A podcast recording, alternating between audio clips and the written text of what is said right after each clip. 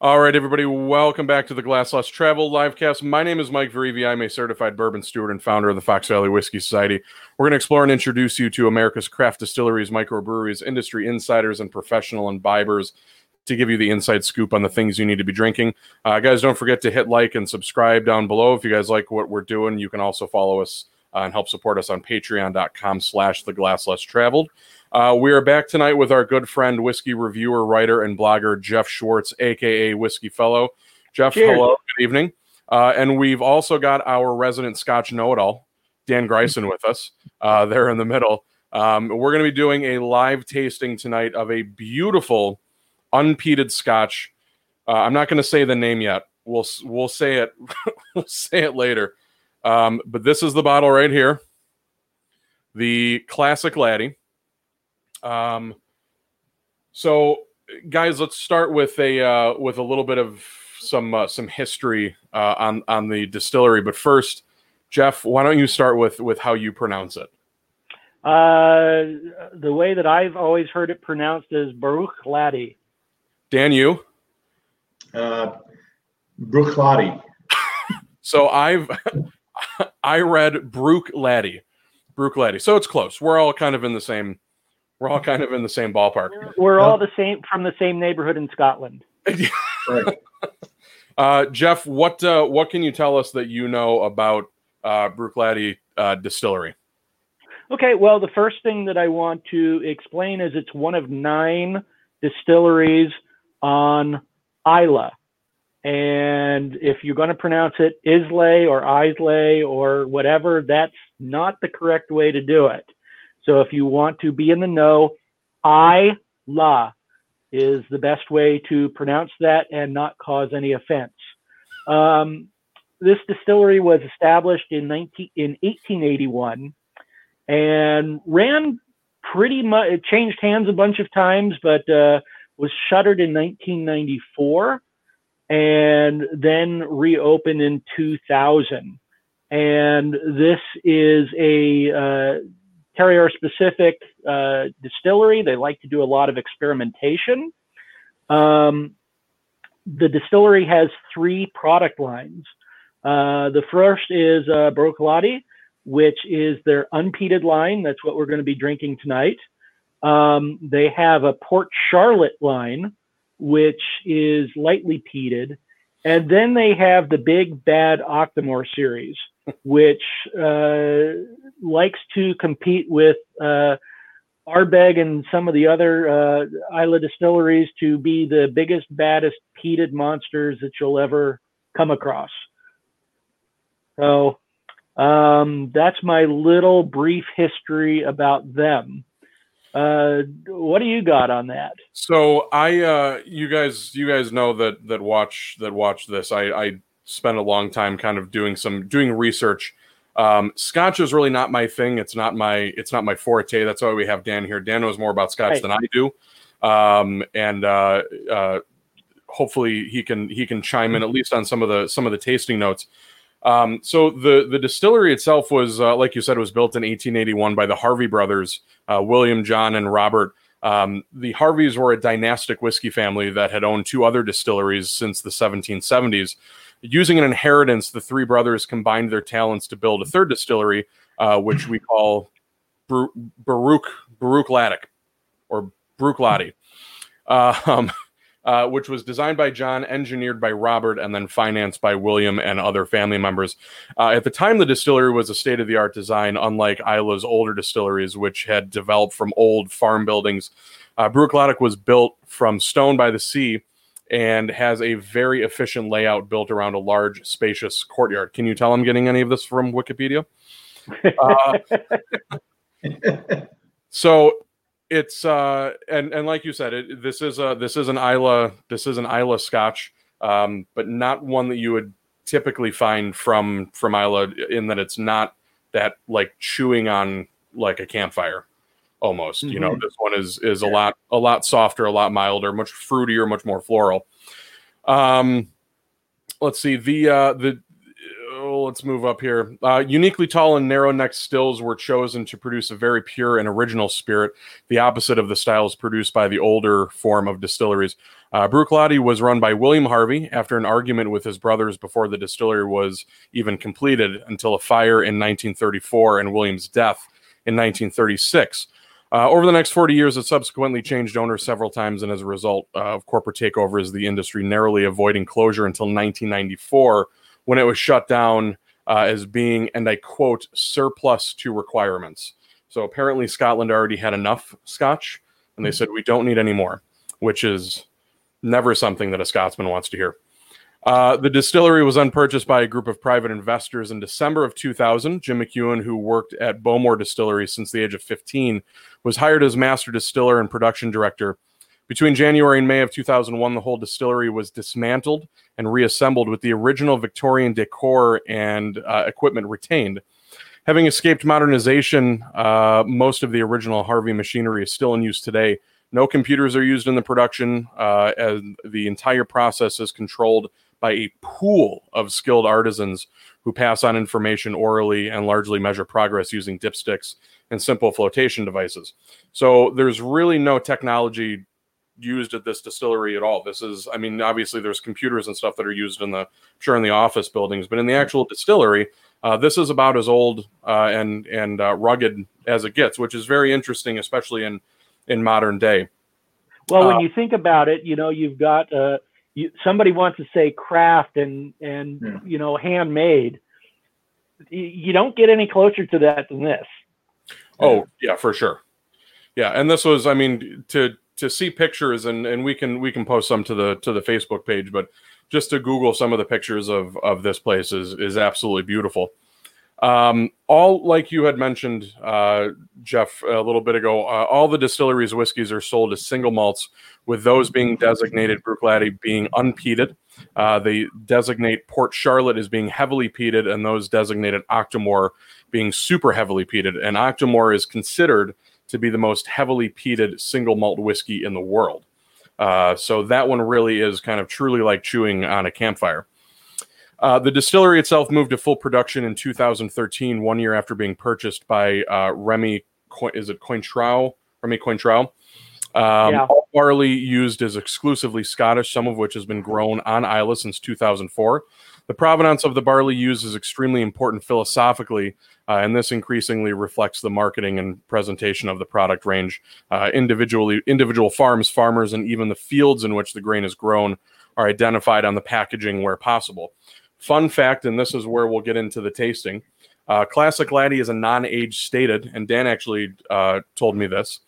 But by the UPC, if you have a bottle at home, by the UPC or on the front of the bottle, there is a uh, five-digit code. Mine is it's two digits, a uh, a slash, and then three digits. So mine is one it's, four. Uh, mine five. is laser coded on. Yours is laser coded on. Yeah, yeah right so mine there. is mine is right here up front. Yeah. So you can actually go to the uh, you can actually go to their website, type in that code, and it will tell you everything about that particular batch. Um, so that's kind of interesting. I didn't know. Uh, Dan kind of Dan showed me that one. I didn't know you could do that. Um, so I looked mine up yeah. a little bit earlier. Mine was uh, mine was a blend of 67 casks uh, from four four different uh, four different barrel styles and two different malt styles. Yeah, so it's interesting to see what what it was made up of. I, and one of the things that I, you know, I'm not an expert in Scotch, so I got to clarify that. I just really like drinking it. Most of my research comes at the end of the night after drinking, and I get curious about the stuff. So uh, my memory might be a bit foggy, but um, like one of the things that I, you know, as you look through what makes up each Bruichladdich, or however you want to pronounce it, um, you see a lot of like there's a ton of different barrel types, and and I and I'm not going to try to attempt the name of the new owners that took over in 2000, but I know they have a wine background, and that's where a lot of the terroir that Jeff talk, talked about, they brought that into the distillery. Um, so you see a lot more wine finished barrels going into their bottles too. So I'm just going through mine, and I see a lot of, you know, there's bourbon, there's sherry, there's all those other ones that you typically see, but a lot of wine bottles there. you know, there's Cabernet Sauvignon barrel and you know a red Burgundy barrel. So it's that's I found that like extremely interesting that they brought their approach to wine into distilling whiskey and how can they, you know, make that combine the two to create such a, a, a wonderful uh, spirit. And, you know, cheers. I think they've done a good job. It'll uh, it'll be interesting to see when we get to uh, actually nosing and tasting how much of that, uh, if or if any of that, uh, if that wine actually comes out. Um, Jeff, why don't you walk us through your process? So I already poured my glass, um, but why don't you walk us through your process? Uh, and again, folks, if you guys have this at home, uh, this is the Bruichladdich Scottish barley or the classic laddie. It's that beautiful aqua green uh, color. Um, I don't know. I can't remember off the top of my head what I bought this for. I want to say it was between that like 50 and 60, maybe $70 range, somewhere around there, which for most retail on that is supposed to be about 56. Okay. So it was right. It was somewhere in somewhere in that area. This was about a year ago that I ended up picking up this bottle. Um, I I don't sip on Scotch very often, uh, so this is going to be a uh, this is going to be a treat tonight to be here with you guys and and especially with uh, with with Jeff to kind of walk us through what what we can expect on the I know a place you can get it. I know a place you can get it for 45, but Oh, that'll be our little secret. yeah. Get a case of it. Woodman's. So, Yeah. um, before we get started, I want to add a little bit more uh, trivia to this. Not a lot, but uh, you know, one of the things with Scotch is legally you can add caramel coloring to it, and this is natural colored. It's also non-chill filtered, which is a big deal to a lot of people right now. Um, but one of the more interesting things about this is this is 50% alcohol um, so 50 ABV. That is very high for a scotch. Um, a lot of scotches come in at 40, 42, 46. Um, to have them come up at 50 and not be cask strength is it's not rare, but it's unusual. Um, so when you consider that you're spending 56 bucks on this to get for us a 100 proof scotch, that's a hell of a deal. Yeah. Yeah. And But again, uh, only if it Jeff, tastes good. Jeff, I had a, a question. I don't know if you know, but I had heard this and I don't know it to be true. Um, but I heard that they there it comes off their stills at about 68 ABV and they go directly into the barrel without cutting it at all. Because they what I heard is they said they, they they age spirits, not water. I don't know if that's just a, a rumor or if that's something that's true. I don't know of Um, many whiskey blaze or distilleries that would not add something. I'm sure the accountants wouldn't appreciate that, but I find it difficult to believe that they're not proofing it down. And the reason that I say that is this is 100 proof. And Yeah. you would have to be extraordinarily lucky to have this come out of the barrel unplanned no. at 100 proof every time. no, I mean, yeah, they, they proof it down after, but they they put it into the barrel before aging, so the new make goes into the barrels uncut. Oh, that's not overly unusual, especially when you consider that Scotch ages differently than, say, Yeah. bourbon or rye. Um, bourbon or rye, typically, the longer it ages, the more it increases in proof. Scotch is the opposite because Yeah. of their climate. Um, the longer it ages, it tends to drop in proof. Um, so, yeah, that that part wouldn't surprise me in the least. Okay. See, not Good an question. Yeah. Good question. just just a guy that likes to drink scotch. Uh, That's right. Cheers. Uh, I see my buddy. Uh, it comes up as Facebook user on the screen. Uh, I've got Hi, my Facebook my wife, user. my wife behind here. That's our buddy Brandon Morris. Um, so hello, Brandon. Uh, it was uh, we actually got to meet Brandon uh, uh, last, not this past weekend, the weekend prior, uh, up at uh, up at Journeyman. Um, he came on to a uh, to a, uh, a little virtual pub that we did, uh, and we just he just kept coming back and kept coming back, and now we're all uh, we're all like one big we're all one big happy whiskey family. So hello, Awesome. Brandon. Um, so he says it's non-peated, so no smoke flavor. Uh, we'll get into it in a minute. It, there's still it's it's kind of hard to hard to explain, you know, with with this one that there's no smoke flavor because even even with smelling it, you can still kind of get a little bit. It's like that. I, I think it's just that quintessential Scotch kind of flavor that just, regardless of whether or not you use, you know, you you you dry the barley with with smoked peat, I, f- I feel like it still you know comes you know comes through a little bit of you know ashy or smoky flavor. So let's uh, without further ado, unless Yeah. anybody has anything else to add. And What's, keep uh, in mind they they run the Spirit. They they run Octomore and, and Port Charlotte through the exact same wash, mash tuns, exact same washbacks, exact same stills. So they can clean it all they want. There might just be a little bit left over. It's some of that. Uh, it's not all steel. Some of it's wood. Well, and it's in the air too. So I mean, it, Yeah. it, it- it's bound to happen. But but the it's all the uh, germinating process of the barley, and to do that, you have to heat it in various ways.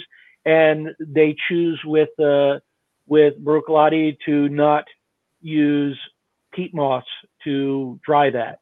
Peat moss is what burning the peat moss is what gives the smoky ashy flavor. But again, as you've pointed out, it's still in the air because it's still coming out of the same distillery. Yep. So some of it is bound to come into uh, to come into the, if not the new make, then at least the barrels.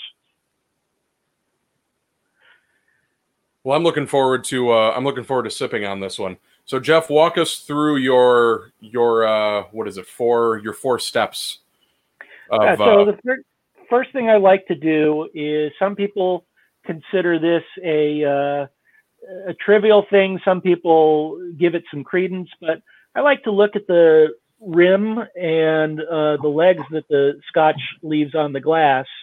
And it's kind of hard to see in here, but I would describe this as a medium thick ring, uh, rim, um, which tends to uh, tends to lead to more water content in there. So they may have proofed this down uh, quite a bit from where it was. Uh, it's got thicker legs as well, but this is going to uh, suggest that there's quite a bit of body to it also. Um, the you know you want to take a look at the color, admire the color. This is a uh, a honey color. Um, it's not what I would consider an amber like you get in a lot of bourbons or ryes. Uh, it's much lighter, but again, it's naturally colored though.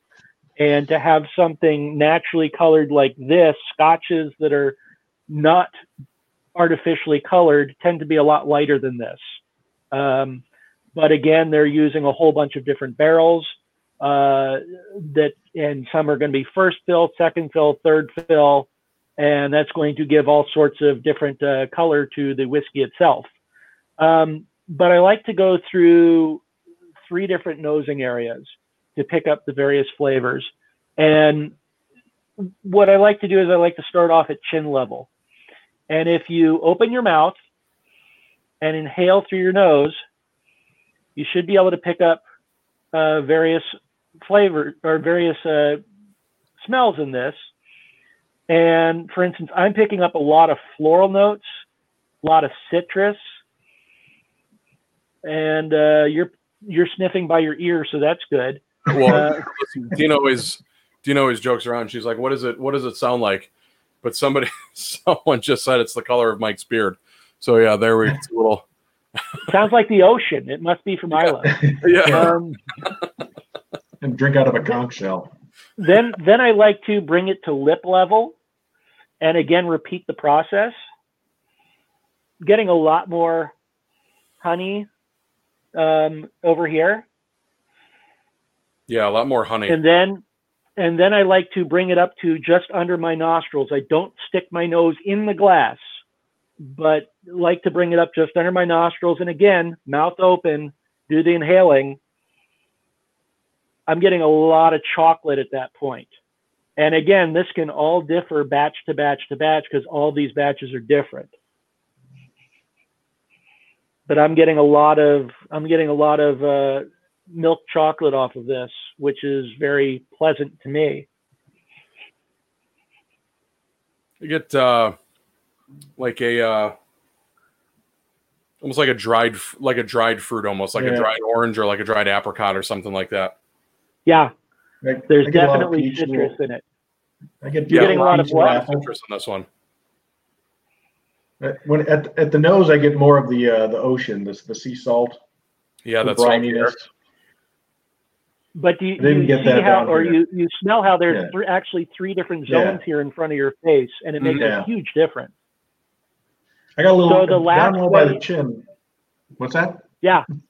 Yeah. The last Down by the chin, I got more of the honey. Yeah, I get I get a lot of honey more closer to the mouth, but again, that could be Yeah. just the batch difference. The last thing I like to do is hold it up to my lips and inhale through my mouth instead of my nose because you're still smelling this time through your mouth and you can pick up other flavors that you weren't picking up before. For me in this batch, it picks up a lot of iodine and seaweed which is very, very common in an Isla um, whiskey and a lot of Highland whiskeys that are uh, oceanside distilleries. I would, yeah, I yeah. You said iodine. I would, I, I get like a little, a little hint of that. Yeah, it would be very unusual not to pick up either or both iodine and seaweed in any Isla Scotch. It, it would it would be it would be an exception to the rule.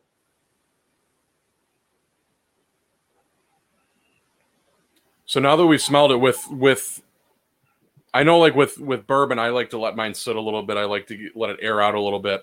Um, I'll usually try it right away just to see what it's you know what that punch is going to be like. But then I like to let it sit for a couple minutes and then visit it again and then let it sit for a couple more minutes. With something like Scotch, would you still use that same method, or is it because it's so much more kind of floral and softer? Would you say no? Let's just go, just go for it. I uh, do everything letting it rest at least 10 to 15 minutes before I put before I bring it to my mouth to taste. I'll enjoy the smell in the room.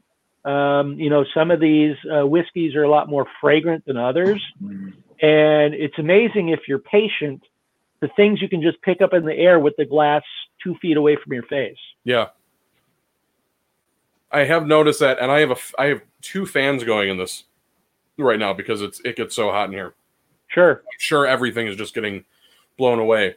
So I have to dig a little bit deeper to to to pick it up. But normally you're right. I'll be I'll have it on my bedside table or I'll have it on the, the table next to the couch and Dina will be able to smell it, especially if it's something like a Lagavulin or an Ardbeg oh, yeah. or an Octomore, you know, it just kind of fumigates the whole room. Um, even Yeah. I've, you know, even some some bourbons, you know, some sherry cask finish, Madeira cask finish, um, bourbons, you know, you can you kind of get some of that that sweeter, uh, some of those sweeter cherry notes that'll that'll come out. Scotch, I don't, I I don't. Uh, this one, I don't, I don't know.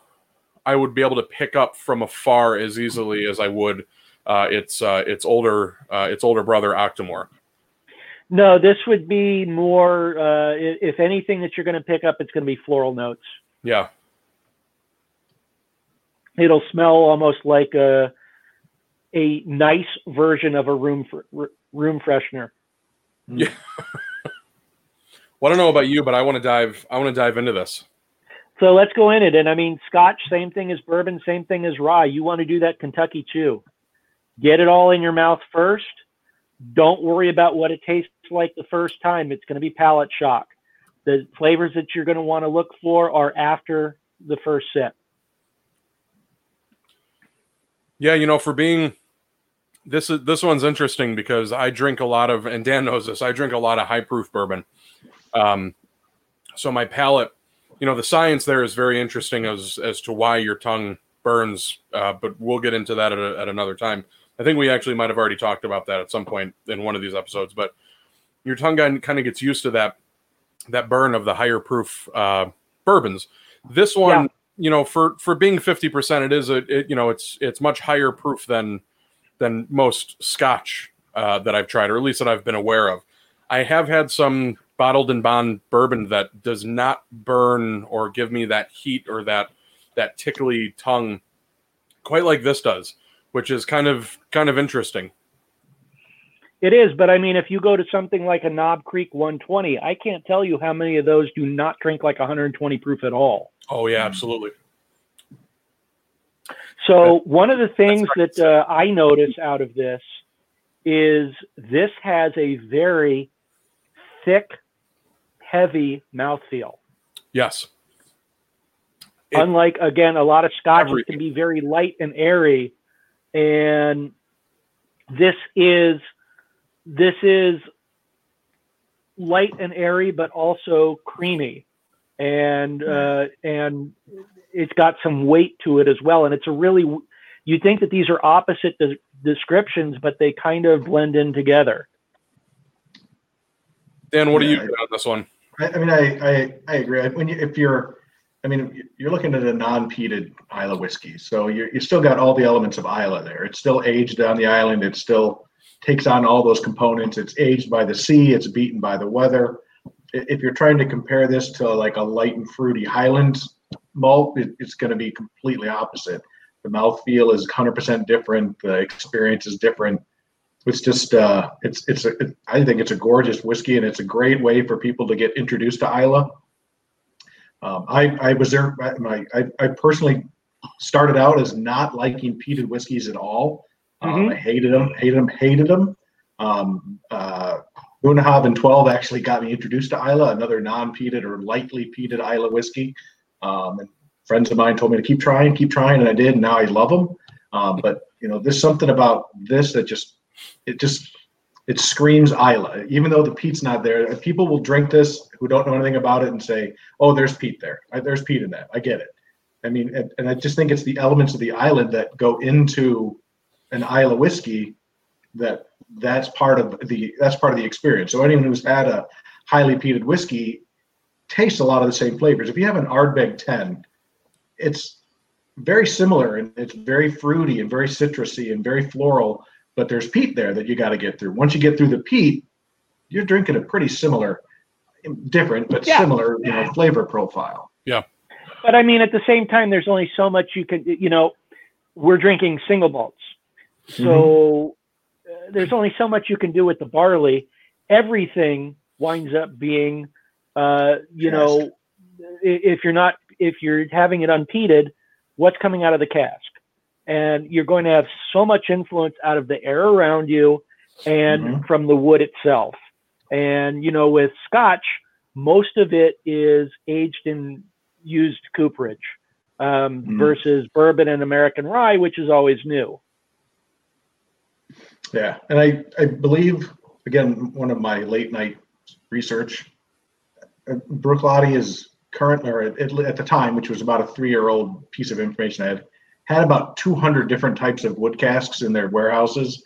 Yeah. So I mean they've they've got everything. I mean everything under the sun from wood. They've they've they're using it and, and putting it into the the the mastery behind the scenes to make their their their uh, their expressions is just goes to show you how difficult it is to be a blender and how expert they are at it. So Well, and again, you know, it's I, I, I may have said this in our previous episode that we did.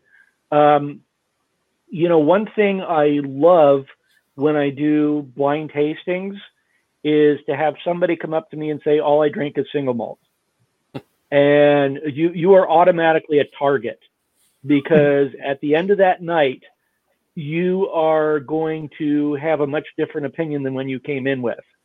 Making a single malt is uh, uh, when I say it's easy, it's not any schmuck can come up and you know distill and have something come out. You need to know what you're doing. But making a single malt is easy.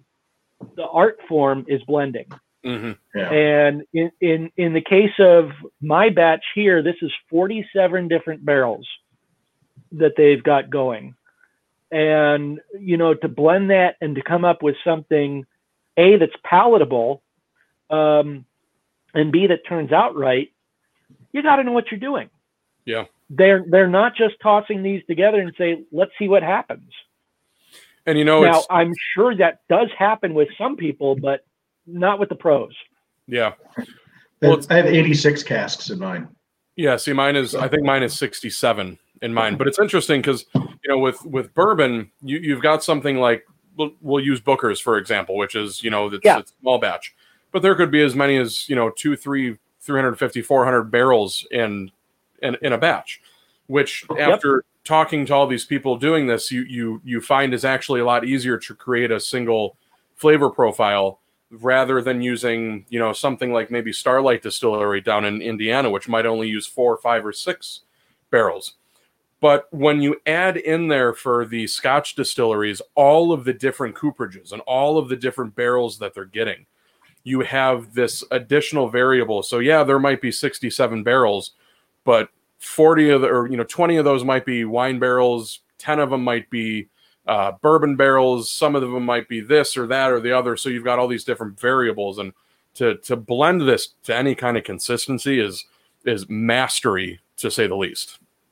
Yeah, and I don't even know that they go for consistency, although it's interesting that we've come up with similar notes.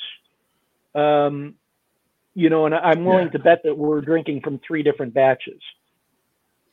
Yeah, I know Mike and I have different batches. Yeah, I, yeah. Dan and I have different batches. I, mine's 2015. Mine was is 14. Mine is a 14 also. Uh, my batch is uh, 14009. Mine is 14167. Okay. I So ours are- probably have the oldest one. This is January 25th of 2014. Yeah, mine is June June 19th of 14. Yeah, mine's 1502. I need my readers. So yours is yours is one of the first I uh, knew- batches out of Yeah. 2015. Now, Mine is now, I that I, forgot my reader, so I got the first two. That's it. now that I let this sit for a little bit, I'm getting uh like uh, like an apple or a uh, like a like a red apple almost. Yeah, let's talk about what we're doing. So, I mean, up front for me at the front of the palette with this one, I'm getting, strange as this may seem, uh, both wet and dry oak, which uh, isn't overly common. Um, but, uh, you know, the dry oak is a little spicier, and the wet oak is musky is not the right word, but it's something along that line. Um, towards the middle on mine, sweet fruit, uh, and uh, you know, in particular, apples and grapes. Mm-hmm. Mm-hmm. And then in the back, I'm getting honey and then a lot of nut. So cashews, almonds, pecans. Um, that's what's coming up in mine, and I'm not even hitting the finish here yet. What are you guys getting? The the you said cashew is interesting because I if if I if I think about chewing on a cashew, I get a little bit of that like that soft butteriness that, that you would typically get from a cashew. Um, but it's it's like it's like right it's like right back here. Yeah, Yeah, pretty so. I don't get the uh, I don't get the wet oak. I get maybe a little bit of the dry oak, a little bit of spices. Um, I, I get some apple. I don't get grape, but you know I'm probably that might come from. um, I might not have as many wine cask, white wine cask finishes as yours. That might be where the grapes coming from, but sure. um, yeah, I and I and when Mike describes chewing it, I get I can I can see the cashew. Um, I don't necessarily wouldn't know if I'd relate it to that, but um, I get that. I, yeah, it's definitely just it has a definite evolution of uh, flavors that it's going through across your palate. Do you guys get cinnamon? Well, and keep in mind some of this is some of this is uh is subliminal suggestion. Yeah. So Yeah. Right. I don't I don't get cinnamon. I get I get maybe more of a white pepper. So Okay. see, Might I'm getting a white vineyard. pepper on the finish.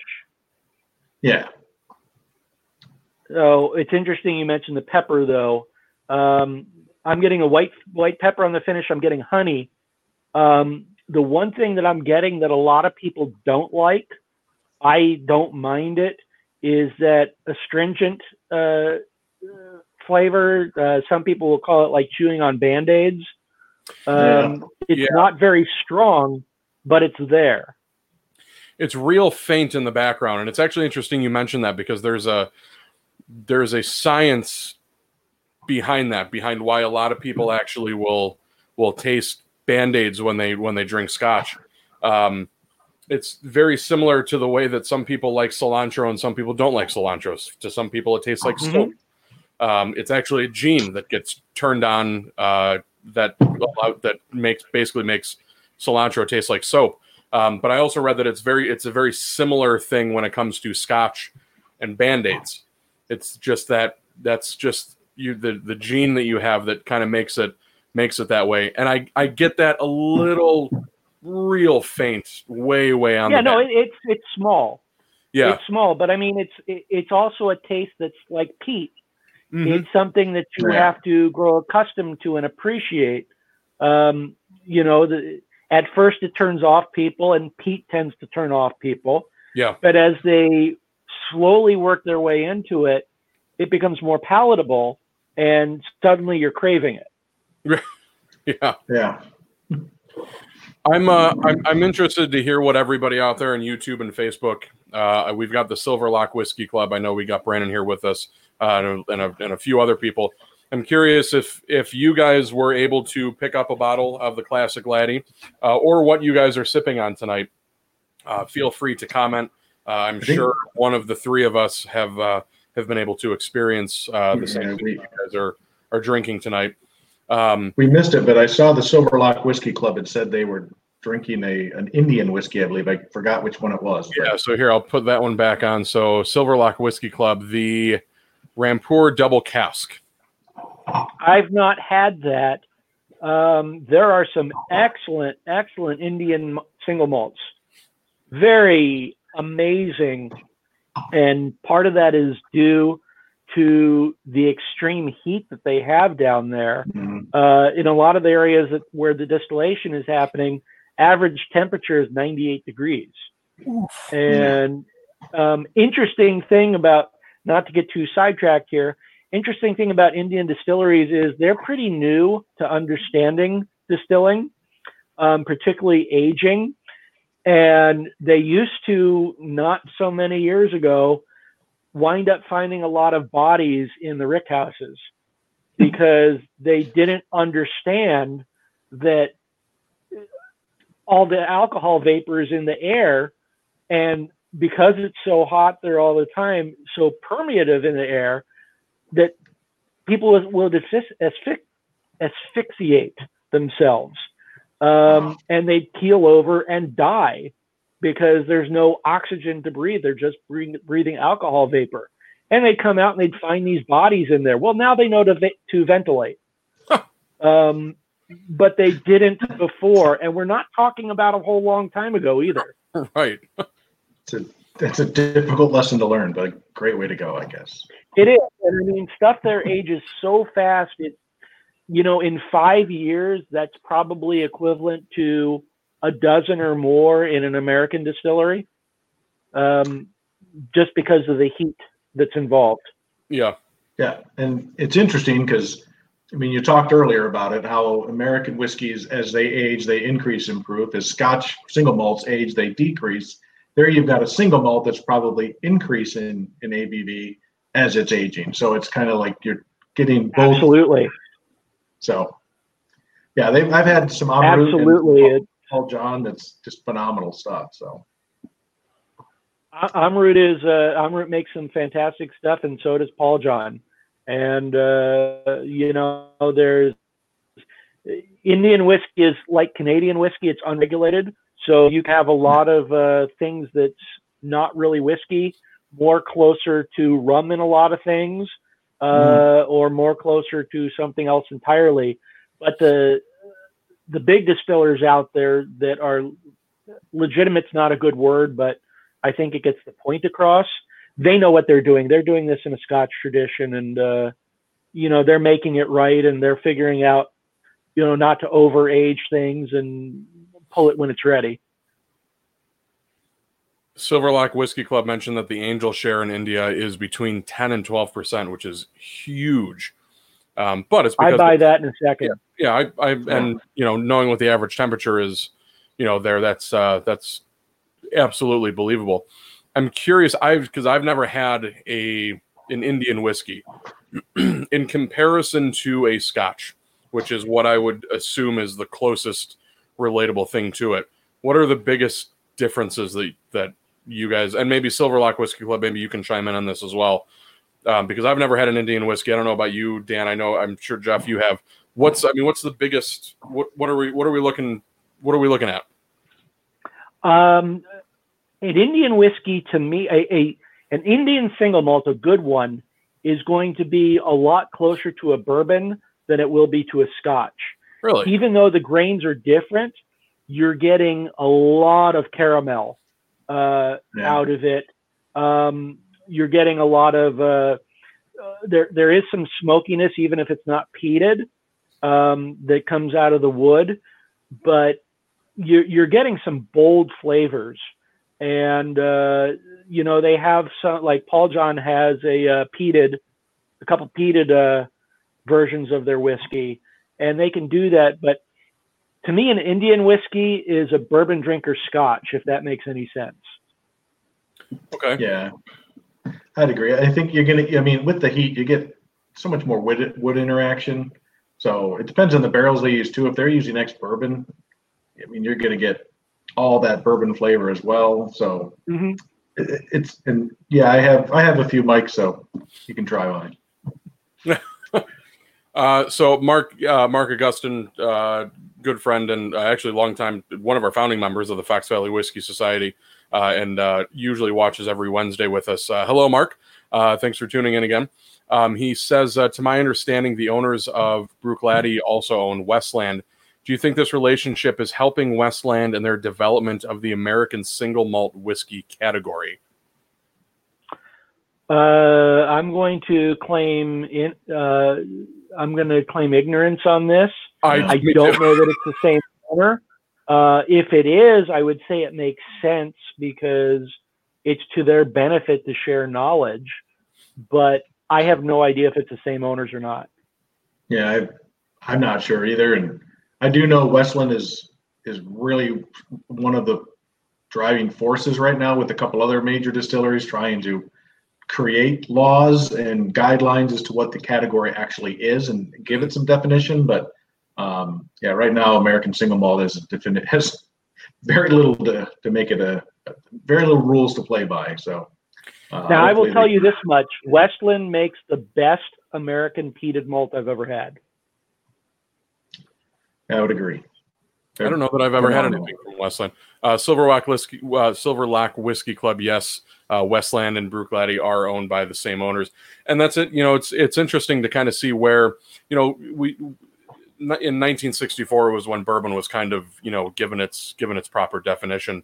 It's going to be curious to see as we kind of go on with you know these craft distillers and these smaller distillers, micro distilleries, creating this American single malt category and kind of really defining what it is to see what happens with with that you know in in in the coming in the coming decade or so um it's something that's it- it's it's growing we're starting to see a little bit more of it i actually think i have i i, I believe i picked up a single malt from journeyman uh this this past weekend um which is very very good um but let's go back to the let's go back to the the Bruichladdich.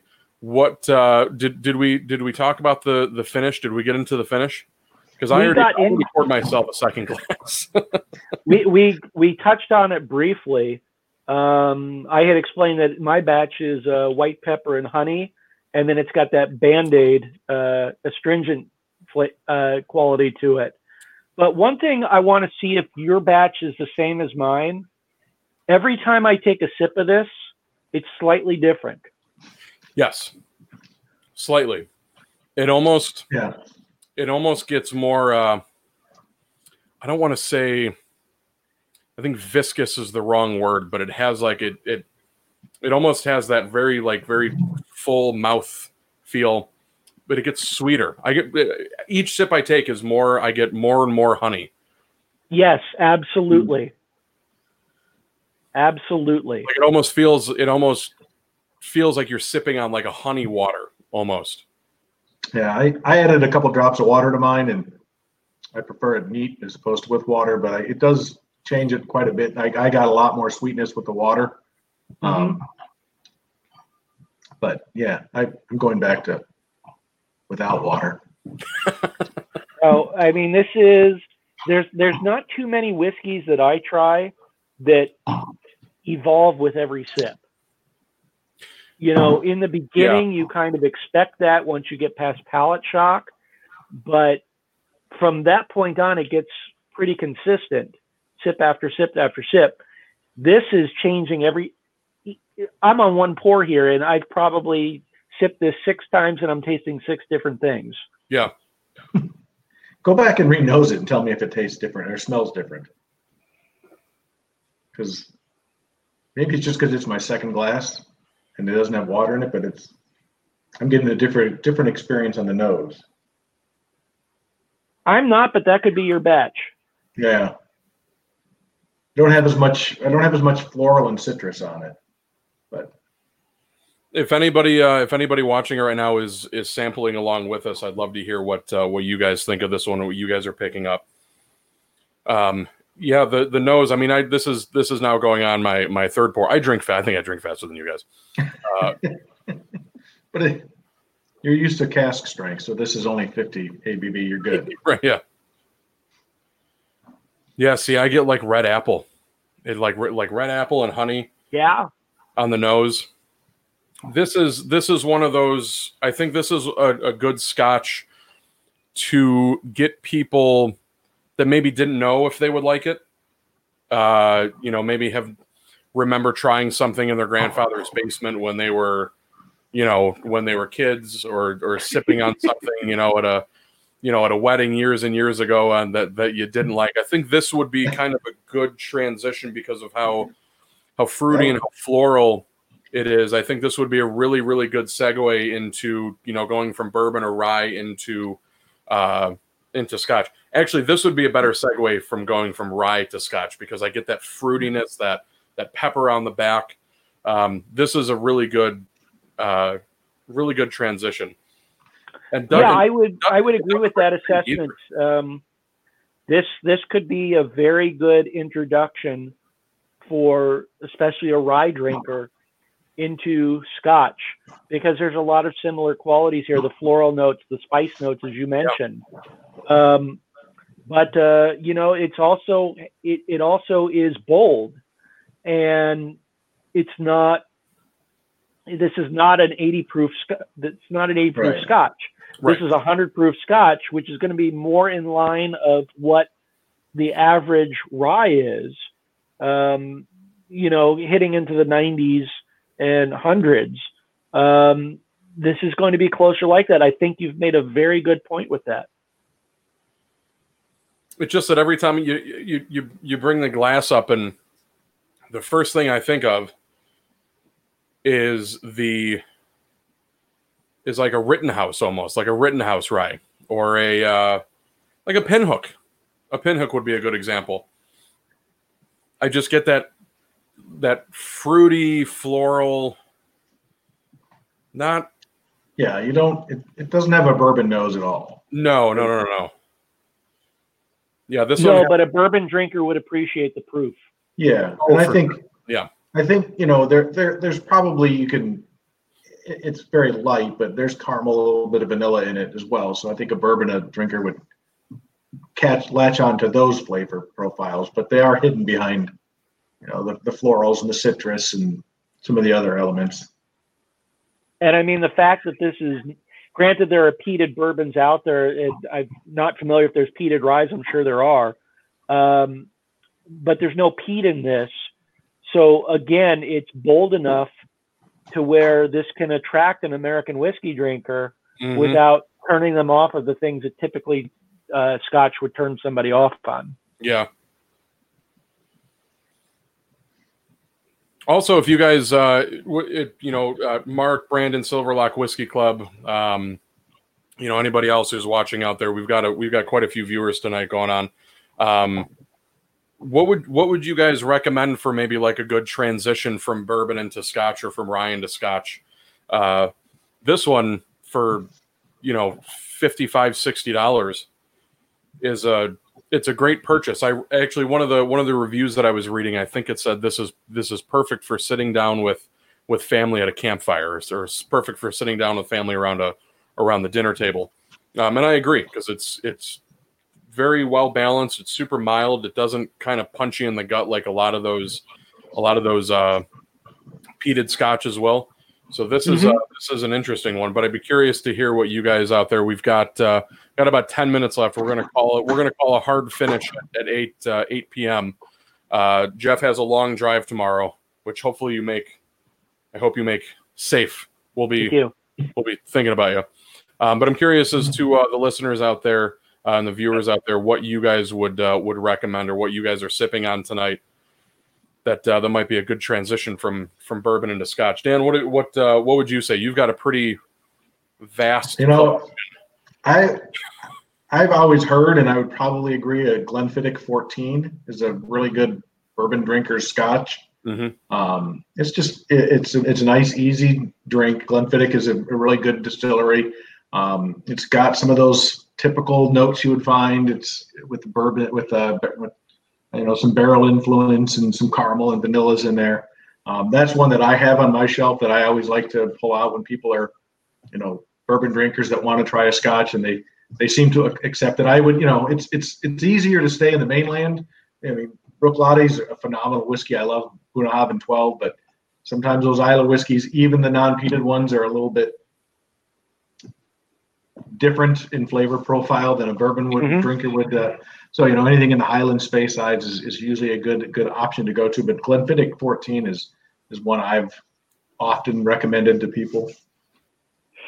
Strange as this is going to sound, um, generally when I've got a bourbon drinker who's new to Scotch, I like to send them to Lowland, uh, Auchentoshan, um, something like that, because you get, granted, it's still uh, malted barley, but you get some of the vanillas and caramels are a little heavier Yeah. there. You get some fruitiness uh, in there, and it's not a bourbon per se, but it appeals to a lot of bourbon drinkers. Yeah, it's such a such a forgotten Scotch region. Was there like two or three distilleries left down in Lowlands? Uh, I think there's more than that, um, there? especially if you consider uh, Glengoyne, which is right on the border. Um, Okay. the, the the distillery itself is Highland. The Rick House is Lowland. They're that far. Yeah, They're they're that close to the border. Um, but uh, yeah, there's there's not a whole lot of lowland distilleries, but the what the whiskeys have to offer is a lot of what bourbon drinkers seek, particularly wheated bourbons. wow. okay. I would uh, I I would say almost, and, and this is one that that kind of actually got me into into Scotch would be uh, the Balvenie, um, Uh, specifically the Yeah. Caribbean cask. Uh, that that's one, my favorite expression of theirs. yeah, that one which I actually have behind me. It keeps going up and up and up and up in price, and I'm like, oh god, it's a really good one. It's one of my favorites. Yeah. Um, but the um, the Balvenie is is, is it, f- I think it's 14 year 14 years old. Caribbean cask, uh, finished in finished in rum casks. Uh, that's that was Excellent, that's a excellent, excellent whiskey. great transition and a, and a and a great whiskey, just in Yeah. general. Um, And I think uh, that's what about a $70 bottle right now. It yeah, Yeah. I've seen it. I've seen it for about seventy at most places. Some places I've seen it as high as almost hundred dollars a bottle, and I just kind of walk right by it. If I see it on the shelf, like I I, would not pay a hundred for that, but I'd pay Yeah, seventy for it all I'd pay day long. 70 all day. Um, Silverlock Whiskey Club, uh, Glenmorangie 10 or Quinta Ruban uh, are good scotches to try. Glen Glenmorangie is Yeah. it's another one. Uh, the Astar, uh, Glenmorangie Astar is a beautiful, beautiful whiskey that that is a really, really good transition into into bourbon or from bourbon even into into Scotch. Just very light, very floral and fruity, and uh, you know, kind of hits all the you know hits all the notes. That's, And I would my say with fun that, fact. the, is, uh, Go ahead. My fun fact: the Kin- the Quinta Ruban is my first Scotch I ever bought. So, back And I was going to say, I would think that the Quinta Ruban, the older version, is closer to a bourbon drinker's scotch than the newer. That one, I don't think I'm. That one I haven't had. Uh, Mark, Mark Augustine, Uh, I really enjoyed the limited edition new riff, new riff backsetter which is a peated bourbon and rye. Uh, it was met with mixed reviews, but I thought the rye one was great. Um, Mark, a couple. Well, actually, Dan, you were there. we uh, we tried the backsetter bourbon. Uh, I don't know if it was the bourbon and the rye. I think we tried the the, the bourbon um, at a bottle. Probably had them both. Was it both? Yeah, we had both. Uh, I didn't. Or I was seeing double. There could be. Yeah, we had a we That's had a lot. To, we had a lot to pass. we had a lot to pass around. Um, yeah, I we we had the pita, the the bourbon and and the rye. Bourbon. Um, I didn't, to be honest with you, I didn't really care for. I, not that they were bad. I just didn't care for either one of them. To me, I think it's more of a novelty than it is something that somebody's going to seek out on the shelf and buy over and over again. Um, Yeah. You know, I think it's just one of those. Oh, we wanted to try doing, you know, try doing this to see if it works. Um, but it was it was it was definitely good. It was definitely very very interesting um, to uh, to try what a bourbon and a rye would taste like with peat. And I've never had a peated rye before. I've had peated bourbons. To me, they're very interesting. Um, but bourbons in their own right can be smoky without the peat. So again, I'm with you. That's more of a novelty. Mhm. Uh, and I don't want to say that to insult anybody who just loves the stuff. Right. I enjoy it, Yeah. but I can't see myself. eh, If it was there, I would order it just because it's different Mhm. but I can't see myself seeking out. Uh, oh my gosh, I've got to have a peated bourbon. Right. It was uh it was it was definitely fun to drink. It was it was really awesome to try it. It was certainly interesting.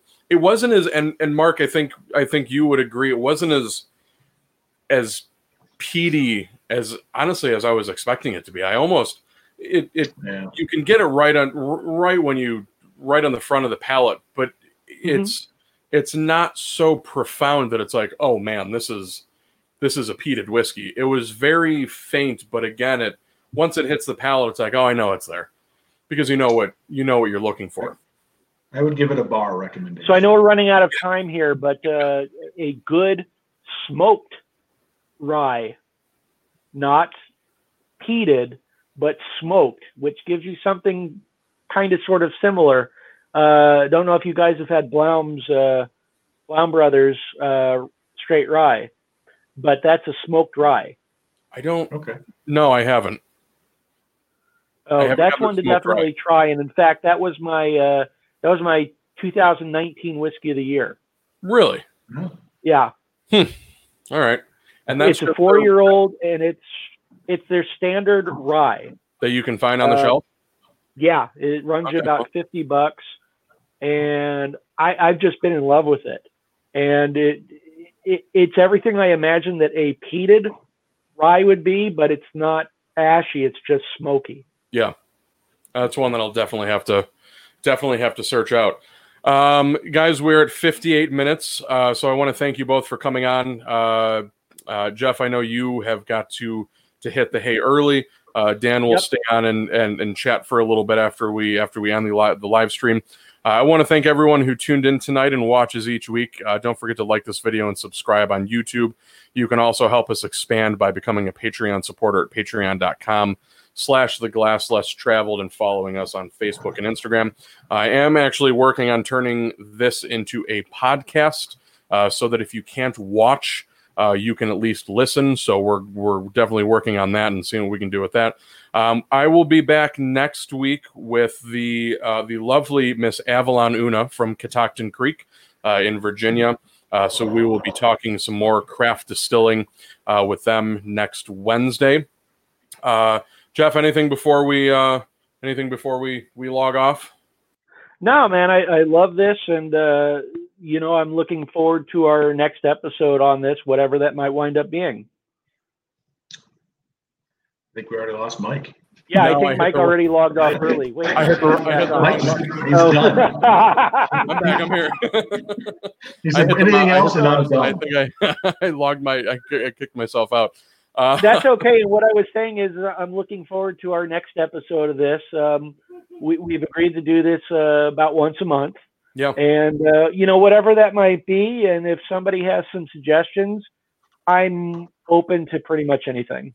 And I think what we're going to do next time around is we're going to get a whiskey novice, uh, somebody from the community uh, to come on with us, somebody that might not know very much about tasting or nosing or what the palate is like. Um, something, uh, you know, something a little interesting. So we'll get a whiskey novice to come on with us, uh, somebody either from the group or from the community that watches. So uh, if you guys are interested in that, interested in joining us, if you're a whiskey novice, just comment on here or go to the go to our Facebook page and let us know. We have a post up. Um, Dan, anything before uh, you and uh, before we log off? I'll chat with you for a little bit after uh, after we're after we're gone. No, I just had a lot of fun. And thanks for having me on. I'm going to transition now to a little. Of their, uh, little bit Oh, of, nice, version. very nice. some more of the, for the, uh, for the I'm rest of the night. Uh, I'm going to transition back to bourbon. bourbon. Uh, I'm gonna I'm gonna transition to bed. go, But, yeah, go to uh, bed, Jeff. You have a long drive tomorrow. Um, But uh, everybody, thank you so much, and this was a lot of fun. Cheers, everybody. yeah, cheers, everyone. We'll see you next week. Cheers.